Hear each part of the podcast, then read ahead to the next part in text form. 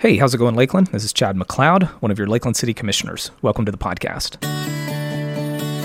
Welcome back to a view from City Hall. This is Chad McLeod. This is the September September. This is the I'm not we're not in September yet. This is the August episode of the podcast. If you are a first-time listener, I want to welcome you to a view from City Hall. I started this podcast actually back in the campaign almost a year ago, which is hard to believe, as a way to communicate with potential voters and just I, I like the podcast format a lot of times, especially in a commission meeting or a, back during the campaign, during a candidate forum, you didn't always have a chance to spend as much time on issues as I might like, or a, a, forum that is similar to sitting down with someone over a cup of coffee. And I love that. I love doing that with people. That's been a little bit different this year. I haven't had as many meetings as maybe I, I would if we weren't in uh, all things COVID 19.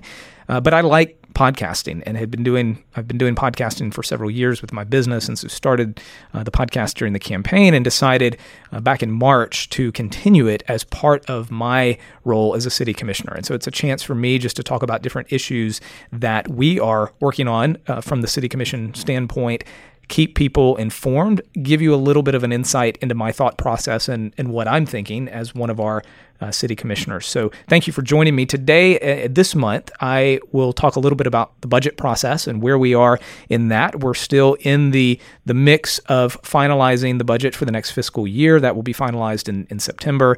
I want to talk a little bit about broadband and that project and, and give an update on where that is. Uh, and at the end, talk about mask. And so stay with me. I, I really appreciate you joining uh, this episode of A View from City Hall. This episode will come out on Friday, happy Friday as we, we head into the weekend. And let's talk start off talking about the budget. And this is the time of year where as a commission we are finalizing the budget and the millage rate, so the, the rate that we tax uh, property values here in the city of Lakeland, finalizing all of that to be signed and sealed and done in September. And so for the fiscal year 2021, which starts in October. And there are a lot of discussions, as you can imagine, that go into this process. The city has a roughly $600 million annual budget. And so trying to plan for the future across departments and look at what do we do with the budget for the next year.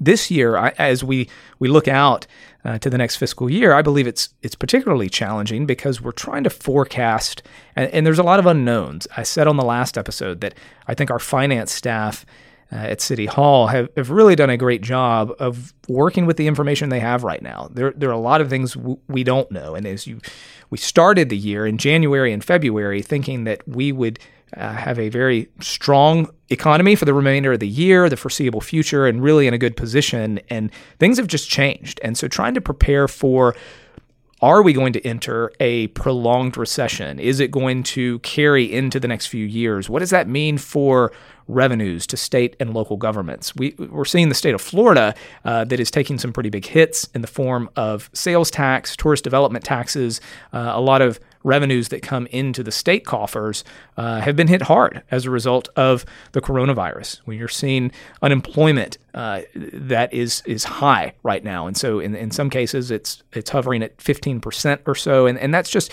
there's a real economic strain right now that we're in, and trying to look at well what does that mean for the city's budget, not only this coming fiscal year into 2021, but for for future years, and the scenario could change. It likely will change. And so I just I applaud our city staff for working in an environment of uncertainty and trying to be fiscally responsible at the same time provide the services that our residents expect that are uh, a part of what it means to live in Lakeland. And so you may have seen some of the coverage on uh, our budget discussions and we have decided to hold the the millage rate at the same rate that it that has been this past year so 5.464. And we originally discussed, you know, do we you know, try to roll back the rate a little bit, give property owners a bit of relief in the form of the tax bill? Uh, what what does that look like? Uh, you know, and for me, I I, I think most people like lower property taxes. And, I like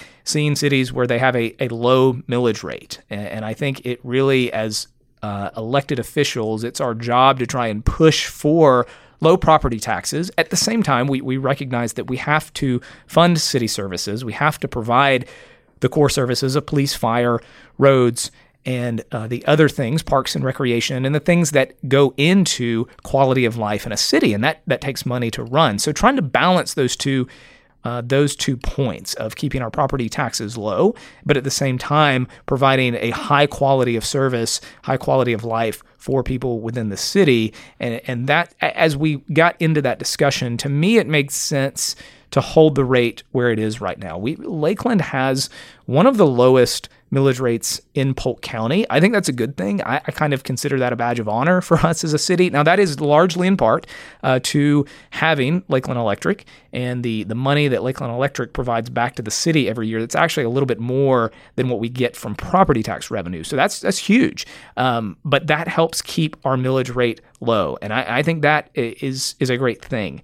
Um, we have talked about different potential cuts to the city budget or the appropriations, if you will. Some money that's been earmarked for certain things that going into this fiscal year, we have pulled that back and said we're not going to uh, put as much money toward whatever the line item is. So I'll use, for example, uh, the catalyst plan, the, the catalyst plan, the downtown redevelopment, and, and all that is happening in downtown has been part of what we call the Catalyst Plan, and, and the city has set some money aside, appropriated uh, up to $2 million to be able to use as part of that program. So if we're trying to get new development or new projects that we have some money set aside that we can work with people who want to come in and want to help redevelop downtown, put buildings and stores and, and residences and places where we where there's nothing, maybe a vacant lot.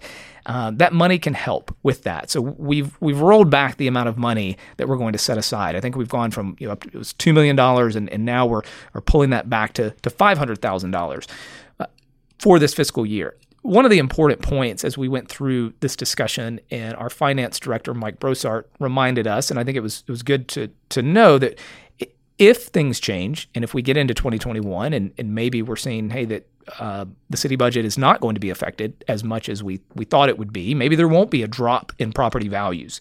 If property values significantly drop, I think the, the forecast was potentially around 10%. Again, we don't know this, um, but that could have an impact on next year's property tax revenues in the in following years. But if they don't, uh, and we see that we're, we're in a, a, bit of a better shape than than we expect, we can always reappropriate money uh, throughout the year if we see that hey we have it uh, and, we can put it back to what we had originally intended. And so that it, it's fluid. It really is. Uh, I think as a commission, I know for me and and I would say my colleagues as well, our commitment is to um, be as fiscally responsible as we can be and to be fiscally conservative and to uh, make sure that our we talk about days cash on hand and keeping that at a level that is comfortable that we know that we have some reserves that we're in a position if this uh, the economic situation goes into a, a prolonged recession that as a city that we're as best as prepared as we possibly can be and so that that involves some difficult discussions and decisions so this past week, we made a, a decision to restore uh, some of the cuts that we were planning to make. Uh, we have a number of nonprofits here in the in the Lakeland, Greater Polk County area that the city uh, provides some funding to each year. It's not a huge amount of money. There is a process for this, and, and I think that's an important point for people to know that it's uh, the commission does not decide which nonprofits we're we're helping to fund on, on some level, even if it's small. That there's this is at the staff level. There's criteria. There are things that uh, it comes to us. We see the list, but we had looked at at making a, an across the board cut to those nonprofits that we help support 25%. So, not completely removing that funding, but um, just a small 25% cut. It comes up to about $129,000 in a $600 million annual budget. This is not a lot of money, but these things can add up. And that's one of the things that that I'm seeing and that's important for people to know is that it's it's 100,000 here, 200,000 there and that and that starts to add up. Uh, as uh, city staff have been looking at what are some ways that we can save and cut and and find savings. Uh, our city manager came back to us and said, as with things that are happening or not at the RP Funding Center, we're not having the number of events that we had hoped to have. There are some some cost savings. There are costs that are that go along with having lots of events. And so, with that, um, there's a, a, projected savings of about $500,000 for next year. And so, it was presented to us do we want to consider restoring that 25% cut to the nonprofits? And we had a very what I think was a robust and healthy discussion on that uh, from the extreme of absolutely we should restore this money. These organizations are providing critical services in our community that as a city, it's out of our wheelhouse. And these are we need these groups, and and these groups right now, many of them are hurting for donations. Uh, it's and if we go into a recession, that may even may get even worse. And so we need to restore store that money and do all we can to help uh, these groups that provide critical social services in Lakeland. The other extreme was everyone is experiencing a tightening of the belt. And we as a city, we don't know the ramifications yet of what we might face in the next year or two. And we need to, to be conservative. We need to uh, protect our, our cash reserves. And so uh, there, there was the thought of not restoring uh, that, that 25% cut. And for me, I, I voted uh, to put that money back to to fund, provide funding to those nonprofits. Again, I, I looked at it as a little bit more than hundred thousand dollars, not not a huge amount of money. Um, and we do need those groups. We need their expertise. I think um, you could argue, you know, should government be in the business of funding nonprofits? And I look at this as it's a nominal amount. Uh, it is a way for us to lean on groups as opposed to the city itself trying to provide these services. And these organizations do a, a, tremendous work in, in helping the quality of life in Lakeland. And so that that was the reason for my vote. It passed six to one. I think we were in alignment in our thinking, but understanding that uh, there is there's merit to to the point of of making sure that we have uh, healthy reserves for for what might be unknown, you know, in in the months and years ahead the savings that you know I talked about the RP Funding Center. Um, that is uh, an issue that I believe is uh, I would as I look out on the horizon. Uh, the city has to figure out what do we do with the RP Funding Center going forward. The city uh, subsidizes the RP Funding Center. This year it'll be about five million dollars, and that that amount has gone up. Um, there was hope that it would start to turn around, and we would get that uh, subsidy under three million this year, but we're not able to have large events, and so for an event driven venue, these are tough times. But I think that as we we look at, at the city and, and the future of Lakeland, figuring out what to do with the RP Funding Center is going to be a very important discussion for next year and, and to see in my view, it's it's not sustainable the path that it's on right now. I know that having a, a venue like that, um, is valuable to a community. You look at cities all over uh, that have uh, venues where you can have large events, you can have cultural events, arts, sporting events. That provides value to to your residents and your citizens, and and I and I get that, uh, but it's the trend of how much money we're putting into that center to keep it going. In my mind, is unsustainable. And so, as the commission, as we're the board that's looking at the vision, the strategy, the future of the city, it's an issue that we've got to to figure out. And that's several of us have mentioned that over the past few weeks, and that came up in the discussion about restoring the cuts to the nonprofits because the savings that we were talking about that would, would allow us to do that in the first place are coming from the RP's funding center. So stay tuned. I'm sure we'll talk more about that uh, in the coming weeks and, and into next year.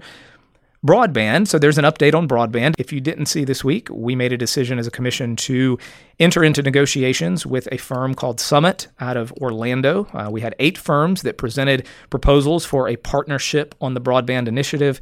The commission acted as the selection committee. We reviewed eight proposals. It was fascinating to go through eight different proposals of what a public private partnership could look like with a private company and the city to uh, provide high speed internet throughout uh, our city. Uh, as we had, so we, we individually we scored all eight, and and then the score sheets were provided to us as the commission. We met on Monday to talk about the rankings and see what we wanted to do. I was hoping we would interview the top two or three firms and and be able to ask questions and, and then make a selection. Uh, it, a motion was made to go ahead and start negotiations with the top ranked firm, which was Summit, and it passed four to two. So Commissioner Bill Read and I were the two who voted not to, to move into that step just yet. We probably would have ended up there, but I, I like interview phases for something like this, but I understand where my colleagues were coming from, and, and I'm excited to see what happens as we go into a negotiation phase with this company and what that partnership could look like. I, I think there's a lot of excitement around this. Certainly, the negotiation phase will be critical to see. If you remember, uh, we had a lot of discussion last year. I wasn't on the commission, but about does the city embark on its own? We have a lot of um, dark fiber cable throughout the city that we could utilize for uh, providing broadband access. It, it's involved. What it would mean to actually to do that, I'm convinced more than ever that the commission made the right call last year to try and go the route of a P3, to try and bring in a private company uh, for this venture and and remove the city at least uh, take some risk away from the city because I think it, it is very complex. There are a lot of moving parts, and, and we'll certainly see what happens as we get into that negotiation phase. Commissioner Stephanie Madden will be the commission's representative on that negotiation team. It'll be made up of city staff and uh, IT folks and, and people from Lakeland Electric and finance and, and all of that. So, more to come for sure on that.